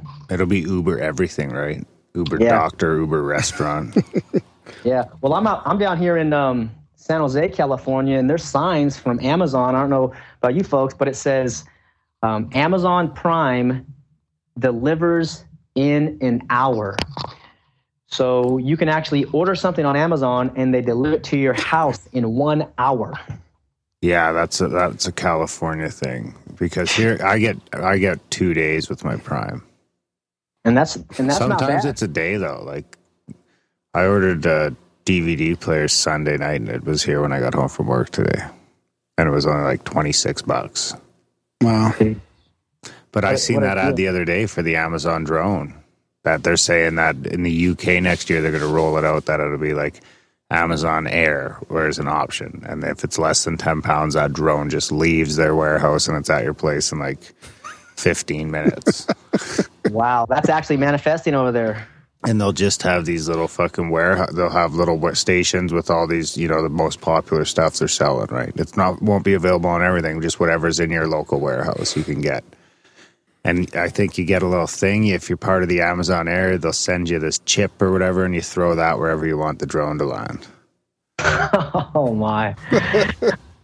it really is a space age time to be alive. And I'm gonna, and I'm gonna and it- shoot those fucking things down. Well, that's and the thing. steal the stuff. Oh, But you're then they'll probably gonna get you. Then it's like an army of drones comes and just But I mean, it wasn't too long ago we first heard about that, like maybe a year and a half, two years ago, and, and everybody was joking, oh, they're just kidding. It's not really going to happen. And, and already, like a year later, it's it's it's becoming a reality. it's quite amazing. I, I didn't realize they were going to be doing that. I guess it's a matter of time. There's also a great book um, called Freedom, written by Adam Kokesh, and he talks about an idea of having drone taxis. so, I mean, Elon Musk at, at Tesla talks about driverless cars. And then in this book, he talks about can you imagine drones, let alone like dropping off packages, but picking up people and dropping off people? I was like, man, so this is maybe 10 years down the road. I don't know, but the, the idea is is quite exciting. And, you know, our kids are growing up in this world. So the idea that the school system can prepare them for this type of world is so outdated. And I would just, uh, you know, really encourage parents to explore. They can contact myself at educationoptionsexpo.org. They can look up uh, johntaylorgatto.com and just start begin to, to see what is available. You know, what are your options? What are your choices? Because you have a lot. And what Gatto says is that the greatest weapon the school system has is your fear. And he said if, if parents just take up, you know, courage and you don't have to go break stuff, but just begin voicing your opinion. And if you want to opt out, do that. There's also a project that uh, Gatto started in his um, his other book called Weapons of Mass Instruction, and this is available at bartlebyproject.com. And he talks about if your child's having a test, there's no need to yell and scream. You just write at the top of the test, I'd prefer not to take your test and just sit there. And this is a, a movement that he started. And uh, so parents, I mean, there's there's really a lot of power that you have. Remember, there's there's more parents in a school system uh, than teachers and administrators, and they don't know that they're just part of this bigger hive. And there's so much potential that your child has that I don't think they would get a lot of value by memorizing these things when they can just, as you mentioned, you know, search it and you can find the answer instantaneously. And uh, you know, I think the. Are you guys uh, familiar with 3D printing? Yeah, yeah, Yeah. and and virtual reality too. I was going to ask you about that. Like, what have you thought about entering the classroom in a virtual space, and how like that's going to come up quick? I think as well. That'll be a game changer where people can sit at home and connect with the world via a virtual reality class. Yeah, virtual reality is pretty interesting. I think if it uh, it's made in a way where there's you know choice and voluntary participation, great. Um, the other thing to be aware of, I think, is just anytime you program yourself with visual and audio, uh, you want to make sure they have good intentions. So if it's coming, you know, from a centralized authority, they have, you know, like we are talking about, you know, their own propaganda to say how good they are and how, you know, helpless and weak, you know, the child is or whatever it is. Uh, but there's also something called a MOOC. This is M O O C. This is massive open online courses. And these are courses you can actually type into the internet right now and you can find live courses or recorded courses from Harvard, MIT, where you can actually basically sit in there as a student in a classroom and get the same lecture that the students in attendance are getting and participate in the course as if you're actually there in the, the classroom. So these technologies are uh, making it so people can get great knowledge from long distance and choose who they want to learn from. I've actually uh, I've used one of those. I watched a few. There was one on astrophysics. I seen it. It was on my Apple TV, just as some random add-on. So I gave it a whirl, and I watched like Five seconds. I watched a lesson. I fell asleep. it was pretty dry. It was like actually that though. It was just a camera sitting in a classroom, Right. pointed at the teacher. So could you imagine these types of um, technologies maybe 15 years ago? I mean, I was around just when the internet was starting to blossom too in the in the early 90s. So that I do remember the world without the internet, and then now just to see it how it's a given. You know, some of these young people are getting smartphones at age eight or 10, and they're just assuming that this is how the world exists. There's a device that's master of the answers or master of information Yeah. and this is like natural. Of course, you can tweet and you can, you know, text and video talk and FaceTime, and so it's. I think technology has its value there to connect with people, and then what's missing in schools, which is so concerning, is the connection to nature. There's very little time out in nature and solitude. You're always being around noise, and you don't have a chance to really self-reflect um, and also a lack of recess. You know, obesity is a huge epidemic in this country, and I'm sure you have, you know, research or looked some of the the food objects or the ingredients of food. Uh, you know, high fructose corn syrup is terrible, and aspartame at in diet soda drinks and diet drinks. But this is getting back to recess, and there's maybe they give you 20 minutes of recess nowadays, uh, but they're taking out recess, they're taking out art, they're taking out music, everything to um, you know, create some type of inspiration in the young person they're removing. And, you know, this is, I think, a huge problem. So, um, again, just for parents, you know, there are great solutions out there. In fact, I just learned about a, a solution uh, two days ago. They'll be exhibiting at our expo called OutSchool. Yeah, I wanted to ask you about your uh, your your expo a little bit more. Yeah, the expo is in March, um, March 5th, Saturday, um, 2016, in San Jose, California. If uh, somebody mentions Grimerica there, just email me or um, contact me. I'll let you in for free. There's a minor admission at 10 bucks online or 20 bucks at the door. And I have speakers like Dayna Martin. She's famous for unschooling and there's agile learning centers would be there. There's something called Acton Academy. It's A C T O N. Um, some al- really cool uh, solution is uh, a guy out in Detroit called ThreatManagementCenters.com, and he has been running an organization which is basically a private, peaceful police uh, security uh, force. And so he's starting an academy, and he teaches young people how to um, nullify threats without killing people, without you know hurting people. And so he'll be there. A guy talking about homeschooling curriculum and um, a, a coder school. The guy started a private school to teach young people how to code. Um, will be there. So yeah, the details are educationoptionsexpo.org, and uh, yeah, anyone who learns about this um, event through you guys, just contact me. I'll give you free admission. Sweet. Um, and uh, if you have some people that are down here, you know, refer them to me. And like you mentioned, Darren, you have some young kids. Um, I'm happy to be a resource for you just because this is kind of the world which is directly affecting you and some of your colleagues or friends. And um, parents, you know, are really just confused. So the whole idea behind the expo is to create one day where parents can come to one location, learn from uh, experienced innovators, and find out, you know, do they want to do homeschooling? Do they want to do um, some kind of academy, some type of learning center? And you know, if not, no big deal. We just want to create the atmosphere where we're talking real solutions. We're uh, no longer gonna, you know, accept this school system or try to go make our um, our vote heard. And I mean, if people want to vote, that's fine. They can they can do that. What I'm saying is that there's so much better solutions out there where we don't have to ask permission. You simply withdraw your kids from the school system. You create a cooperative uh, group, or you put them in a private school, or you do something where every day somebody around them is going to ask, "What are you interested in? You know, what do you what do you want to do? You know, the world is your oyster. The world is the world needs you to rise up as a leader, rise up as an inventor. Maybe inside of you is the solution to this X problem. And you know, these kids, man, once they start believing in themselves, they're they're off to the races, and they can you know begin creating a, a lot of positive change. Um, so there's a there's a lot of hope, and um, this is an expo. This is the third time I've held the expo, and yeah, there's a a, a lot of great people are going to be there. So uh, if you guys are down there, come on through. But uh, That's a great idea. yeah.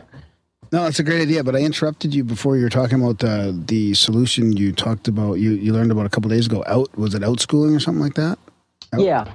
At outschooling or it's outschooling or outschool.com. Okay. And I love what they're doing. What they're doing is they basically organized um, this business around field trips where parents can get together and pay 30 bucks or pay 60 bucks and take their kid to a museum, take their kids to dissect some eyeball or take their kids to go learn about computer programming. Um, I also saw on how to make sourdough bread.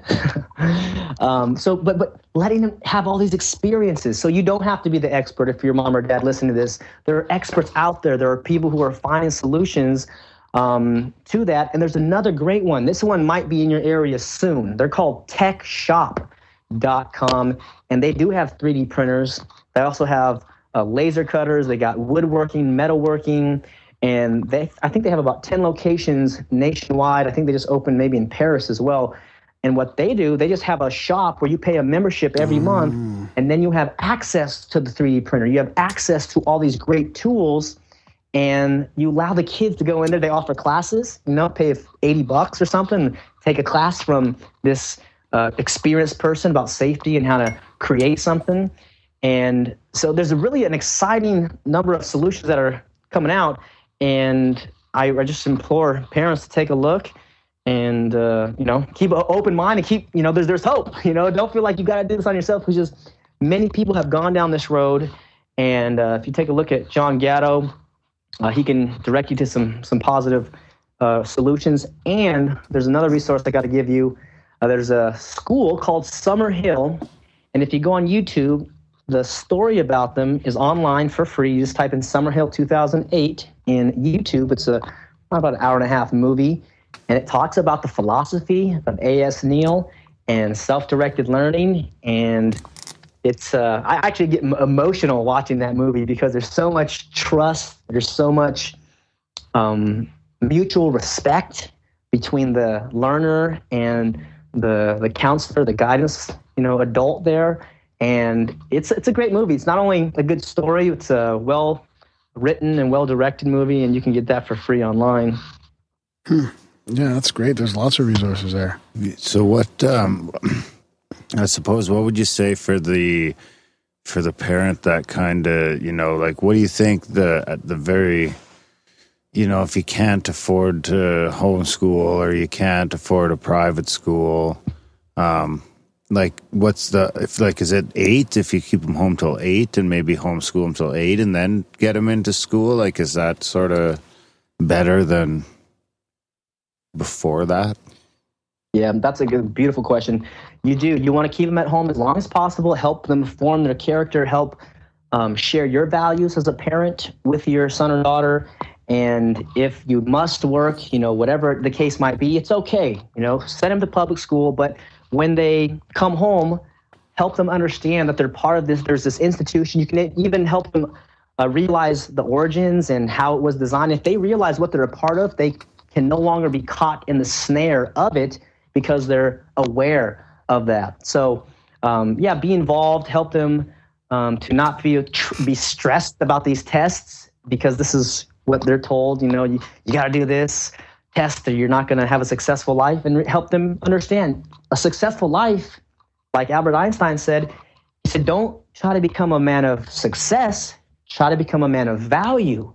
So, if you can learn to give value, son or daughter, you're going to be fine. And um, you know, be open with your son or daughter. You know, it's man, I myself, as I mentioned, I went to public school, so I, you know, there's things that I feel incomplete towards because of the school system, and you know, um, one of it is anytime you raise a hand, you know, and you get called on, what does that do if you get the answer wrong? Right? You learn people are going to laugh at you if you take a risk and it doesn't work out.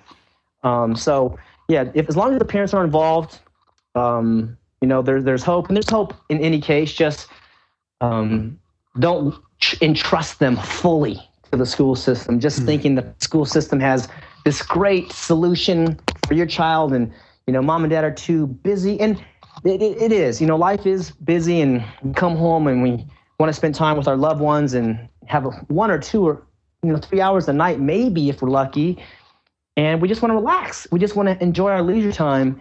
So uh, when the discussion about school comes up, a lot of times, you know, they don't think about it. So yeah, just you know, have a conversation with them and begin asking, you know, whatever you're interested in, honey, daughter, I'll support you, and you know, I want you to be successful. And um, you know, sometimes you know, school is not the answer. So if something's not working, you know, we can find some options that will you know respect you and you know trust you to follow your own passion and your own star. Interesting. Hey, I wanted to ask you something if you don't mind, if you got time. Just a, it might be a little off topic, um, but it's uh, some of our listeners might have heard about this from from listening to another podcast called the No Agenda Show, and it's uh, it's about a documentary called Killing Ed, and I guess it's uh, about the Gulen movement. So it's an expose about the corruption, politics, and anti-democratic efforts to privatize U.S. public schools. So, have you heard about that, and do you have any thoughts on that at all? I have not. I'll write that down and we can chat later about it. Could, could you tell me the name of it again? Yeah, it's called Killing Ed, as in killing education. And after reading the description, I, I mean, uh, I guess it, the documentary investigates the worst case scenario a rapidly expanding taxpayer funded Texas based charter school network. So it's about the charter schools. America's largest, operated by a global Islamic organization known as the Gulen Movement. I think it's uh, I think it's a bunch of Turkish guys that are sort of organizing it, but uh, Yeah, the charter movement's a, a dicey subject just because in some ways they're good, allowing a little bit more freedom, a little bit more self direction. In the other ways, it's um, sometimes can be worse than uh, traditional compulsory schooling because the school boards many times are appointed, they're not elected, and so you have corporate interests who come to profit off it because they calculate. I don't know what the exact figure is, but it is a, a per head basis. Um, if you have, uh, you know, 50 students, then you get uh, X dollars. I want to say anywhere from uh, 10 to 15 thousand dollars. Might be more, um, but there's there's big money involved. And um, I'll share one more thing here is that the very wealthy people uh, put their kids in private schools, but they are called elite private boarding schools. And so these elite private boarding schools have various principles which they practice to help their young ones become leaders and help them rise to the top. And one of them is, is called the active literacies. What is that? That is the ability to speak well, public speaking, and uh, the written word to become writers. And so these private schools teach that. But one way that Gatto hacked that system is he would just have his students write, and they it, once you get in the habit of writing, he said, just write. If you want to become a great writer, just write 300 words a day, mm-hmm. and get in the habit of writing and expressing yourself. And in a matter of time, you'll be a great writer. If you want to be a great speaker, just seek opportunities to go out and speak in public and just keep at it, right? And then in time, you'll become a better speaker. So these private schools are very costly, but what they teach is not costly. And he is famous for saying, what these private schools teach doesn't cost a penny. Now their tuition is expensive because of you know the keeping the grounds and paying the teachers, but the actual principles um, are very inexpensive, and you can learn more on YouTube. Type in 14 Principles of Elite Private Boarding Schools by John Gatto, and the last resource I think your audience will enjoy is an article um, which John John commented uh, from Harvard, and it's called 10 Skills for Success in the Global Economy.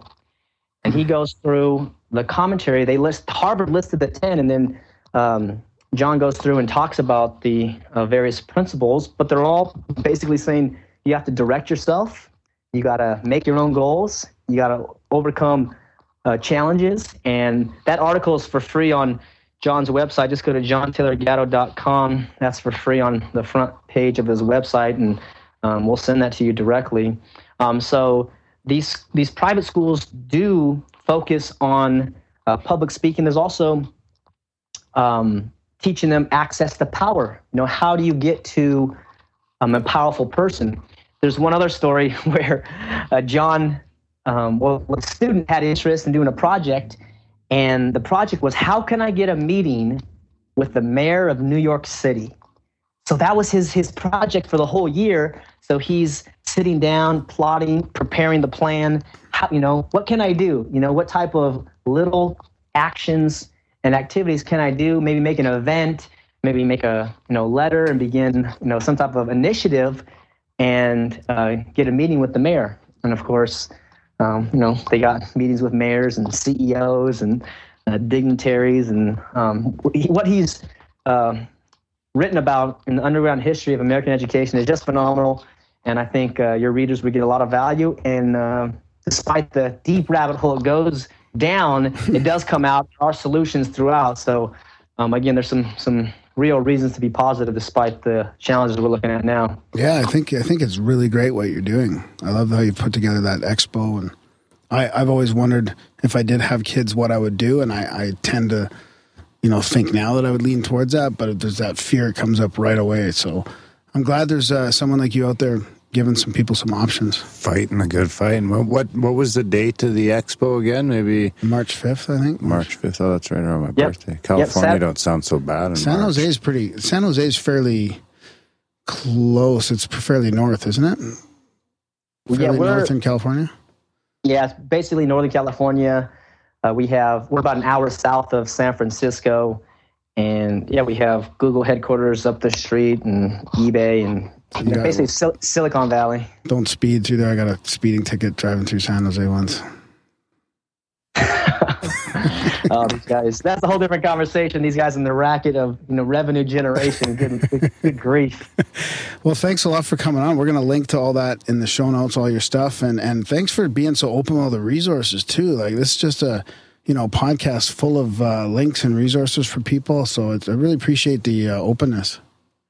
Absolutely. And I appreciate what you guys are doing out there, opening the dialogues, the discussions for topics which uh, should be discussed, you know, mainstream and have uh, at least a, a conversation. And uh, that, this is how ideas can be refined. You know, there can be dialogue and debates and, um, you know, just having a, a forum where you're open to speak your mind and uh, get feedback. It's, it's so great. So I, I'm grateful for you guys, what you're doing. I appreciate you taking leadership. I know it's not easy to start up and do it, but uh, I think you know there's a lot of hope with humanity and you know uh, mutual respect and trust in relationships. So yeah, I look to uh, stay in touch with you guys, and uh, if I can be of service, do let me know in the future. Right on, buddy. Yeah, thanks a lot. Have a have a great expo there and uh, enjoy your holidays. Yes, merry holidays to you as well. Happy New Year, and yeah, we'll uh, we'll stay in touch. And um, now, you guys are what city are you guys based in? In fact, We're in Calgary, Alberta, just Calgary, above the Alberta. border there. Yeah.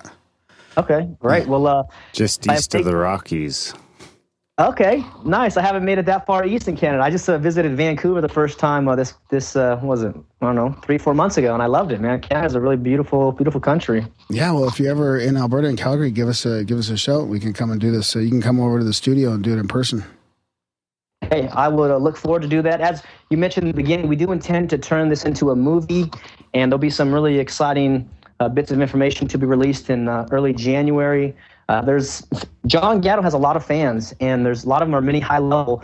So it will be quite exciting if we can, you know, manifest this film based on his um, underground history book and not only have a you know a dramatic you know impact, but make uh, other solutions be aware. So yeah, I look forward to connecting with you guys uh, next time I'm out in the Calgary. Right on. Yeah, even a documentary would be great. Yeah, but if you do yeah. a movie, maybe Graham could be like one of the old crappy teachers or something. We could sneak him in there.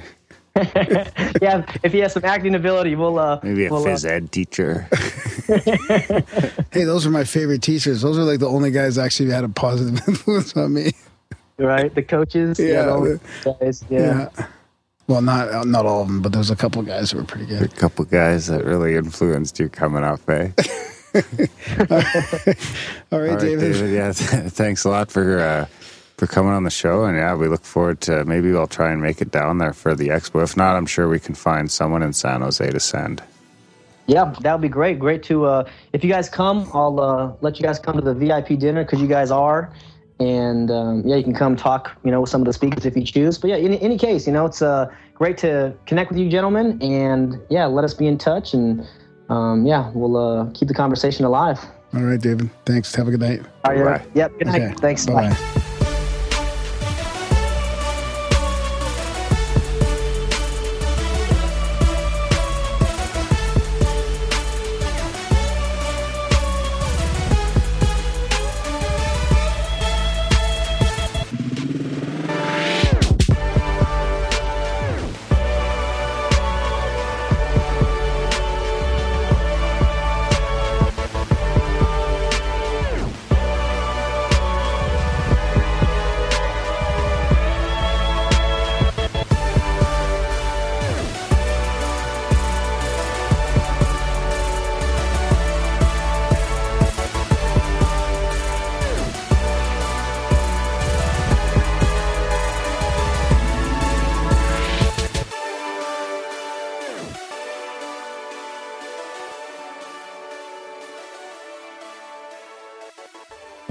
Was our chat with David Rodriguez. What do you think, buddy? Little took. I learned a lot. Yeah, I learned a lot. I, I mean, I I don't have the. I don't know what I would do if I had a had kids that age, right? But I do have kids at age. I know it's. Uh, I've thought about it before. I was like, what would I do? I'd, I'd really not want to put them in the public school system, but that would be a tough My call. oldest is going to want to go to school. that's the, that's the other problem. She already wants to go to school. I could see my youngest homeschooling. Well, maybe if your four year old wasn't in fine arts school right now, then she would maybe not want to go to school. She likes it. She's getting involved. That's the thing. It's the social thing, right? That's hard for people. Like I was, as a kid, playing hockey with kids, and and well, actually, hockey was out of school, but Hockey's it's the in social school thing. too. You know, That's just it. As soon as she got out into preschool and had some with some other kids, it's just like she just loves mm. it. Yeah. But but like but like we talked about in the intro, it got pretty conspiratorial, which was which was great. I learned a lot about the uh, the history of the education system. It's pretty crazy, really. Prussia. And how do they keep up with the changing paradigm? They can't. barely they barely uh, can. Yeah, you like know, your your your sister must talk about that. I read like how like how do they are people allowed to use Google in school and stuff like that? Because really, like you're just teaching people to memorize stuff that they can find out in a second, anyways. Yeah, this is that is something that we uh, discuss quite a lot. How school, in my in my humble opinion, shouldn't be about trying to memorize stuff. You know, dates of, of battles and and and the, the names of the capitals of, of countries. It should be about Eating number one how to fi- how to find information. Number two, how to assess that the information is going to be valuable. Number three, how to apply that information. And number four, you know, um, uh, build up strong logical skills. You know, how to how to tell uh, uh, how to tell out the bullshit. You know, find find the needle in the haystack and how to know when what you are reading is uh, needs to be checked or confirmed. yeah, that was very well said. Yeah, so that that's a good one. Check out the show notes. There's tons of links in there. Uh, big thanks to Dave for coming on the show. Check out grimerica.ca slash support for all the different ways to help support the show. Um, That's about it. that's about it. Sign up for the newsletter. Sign other people up for the newsletter. Spam Graham, Graham. And tell your friends about the show. Uh, thanks for listening. Merry Christmas. Feliz Navidad. Feliz Navidad. Uh, because I think I'm going to schedule to, for this to come out Christmas morning. No. A timed release. Oh yeah, Merry Christmas. little Christmas present for people. Yeah. All right. Merry Christmas. Merry Christmas. See ya.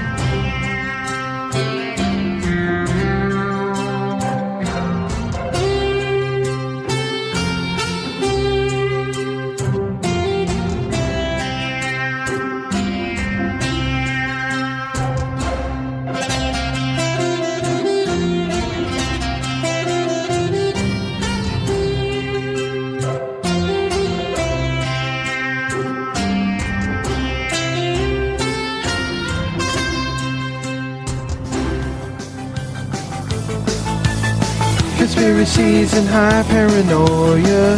Here comes another show for ya. They're the kings of America. They're the kings of America. Everybody listen to Darren and Graham.